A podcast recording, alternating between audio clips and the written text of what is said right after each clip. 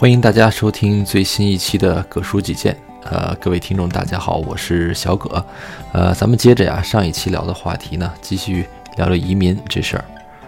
今天这个标题呢，为什么叫水上游呢？呃，是因为啊，第一代的华人移民，大部分呢都是像在水上的油一样，离水很近，但永远融不进水。呃，我们这些第一代移民呢，生活在这个白人为主的国家，想要融入确实不容易。假如让时间回到上世纪八十年代，呃，那时候的中国呢，刚刚迎接改革开放，人民呢从一个封闭的环境呢，一下出现在了世界的面前。呃，这个时期的华人移民啊，来到新的国家，一般就是找地方住下，呃，找一份稳定的工作，之后呢，边工作边完善自己的语言，呃，择机呢选择更理想的工作，呃，收入呢逐渐丰厚，之后呢就是买房子啊，置业呀。生活呢，就是一切啊按部就班，呃，但大家呢和主流社会之间呢似乎没有太多的交集，呃，自己只要过好自己的日子就好。当然呢，这个时代新移民呢还都是希望可以融入这个社会的，呃，会尽量呢去迎合主流社会，呃，只不过呢被这个主流社会接受的难度呢其实还是很大的。呃，毕竟我们从一个相对封闭的国家来到了一个崭新的国度，这种跨度呢是相当之大的。在那个没有网络的年代啊，信息传递很慢，我们对新的环境的认识呢，只有通过国内的一些书本啊、杂志啊来了解。呃，等你真的到这个全新的这种说着不同语言的世界呢，这个国家呢开始新的生活的时候呢，一切都要重新开始。反观现在这个时代的新移民啊，在国内通过手机便知天下事，信息传递呢零距离，而经过改革开放这么多年的洗礼，整个社会呢也是更开放包容，人民的物质生活水平极大的改善，精神生活呢丰富多彩，对西方社会的了解啊早已不再是四十年前那个样子，现在呢。呃，随时可以看到各种的影视剧啊、小说、杂志啊，接触不同文化的这种手段呢是多种多样的。出国旅游呢更是习以为常了。所以在这种文化背景下成长起来的新一代移民呢，当他到一个新的国家开始生活的时候呢，似乎根本没有那种不适应的感觉。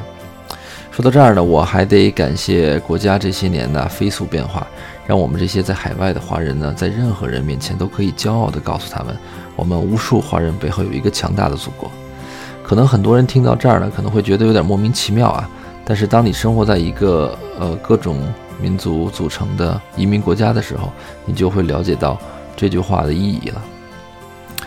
呃，当今这代移民啊，在和老移民一样过好自己生活的同时呢，除了有想融入社会的意愿呢，当然了。我觉得还有希望我们华人自己的文化得到广泛传播的这个意愿，这其实就是我们的文化呢已经被很多的国家开始接受，被很多的人开始接受，所以我们呢不是要在主动迎合主流社会的需要，而是我们带来我们的文化，来帮助这个国家去创造一个更加多元化的氛围。那如何在这个社会去找到自己的定位呢？你需要具备什么呢？我呢就简单的说两点，也是最基本的，就是语言和文化。呃，语言啊这块儿没有什么太多可说的，其实就是什么呢？不断的听啊，呃，不断的去说呀，不要害怕说错了。语言的目的呢是为了沟通交流，毕竟经历过这种语言考试啊。但是当你开始实际的去和人去交流的时候呢？哎，可能有人连百分之五十都可能听不懂，这里就要涉及到很多什么呀，俚语啊、口音啊，而且包括文化背景的问题了。呃，我们在和当地人不断的交谈过程中呢，提高呃语法运用的技巧，然后还可以呢增加词汇量啊，呃，并且呢，我们可以和当地人一样啊，可以去运用更多他们会习惯使用的一些词啊。但是很多当地人之间的一些交谈，他们之间说的这些，比如说一些词啊，一些典故的运用啊，这些对于我们这些第一代移民来说呀，我觉得可能是永远无法与呃逾越的鸿沟。文化上的这些隔阂呢，其实相比语言上的隔阂呀，更难去被忽略。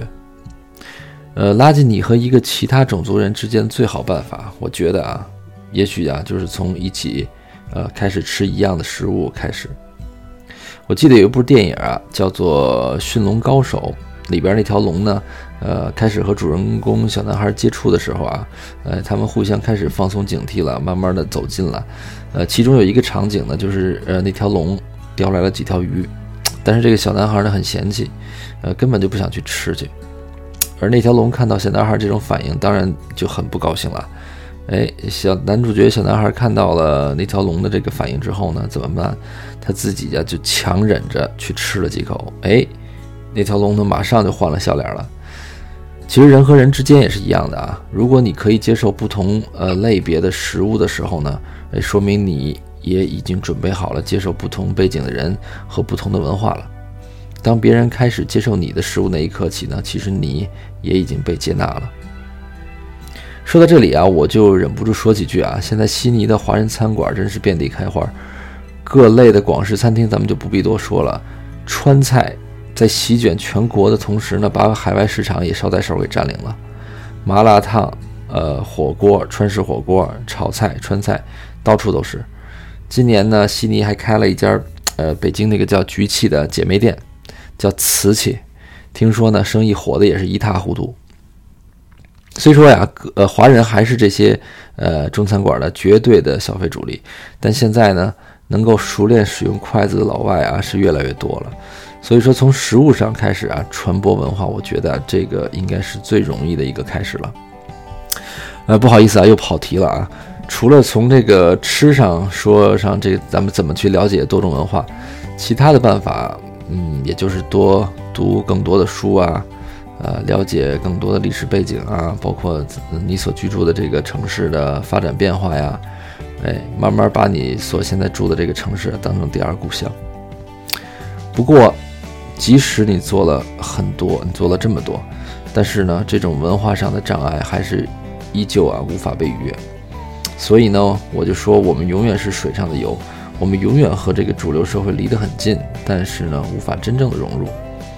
而我觉得，我们只要自己做得够好，互相团结啊，在社会上给华人争取到更多的发言权呀，呃，用自己的能力呢去创造更多的价值啊，回馈这个社会，营造更好的一个多元化的国家。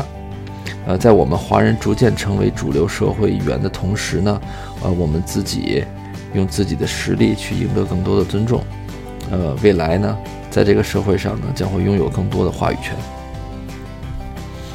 如果现在有人问我呀，将来华人的孩子被别人问到了，说你是澳洲人呢，还是中国人呀？哎，那个时候你怎么回答呀？其实我现在啊，想想我们现在住的生活的是一个地球村，国家的这个概念呢，将会越来越模糊。只要孩子们啊，在一个适合嗯自己的地方，在一个呃有他们想要的一个地方，能够找到属于他们自己的归宿的地方就好。所以说呢，如果别人要是问他们，呃，你们是哪里人啊？我觉得他们会回答说呀，我们是地球人。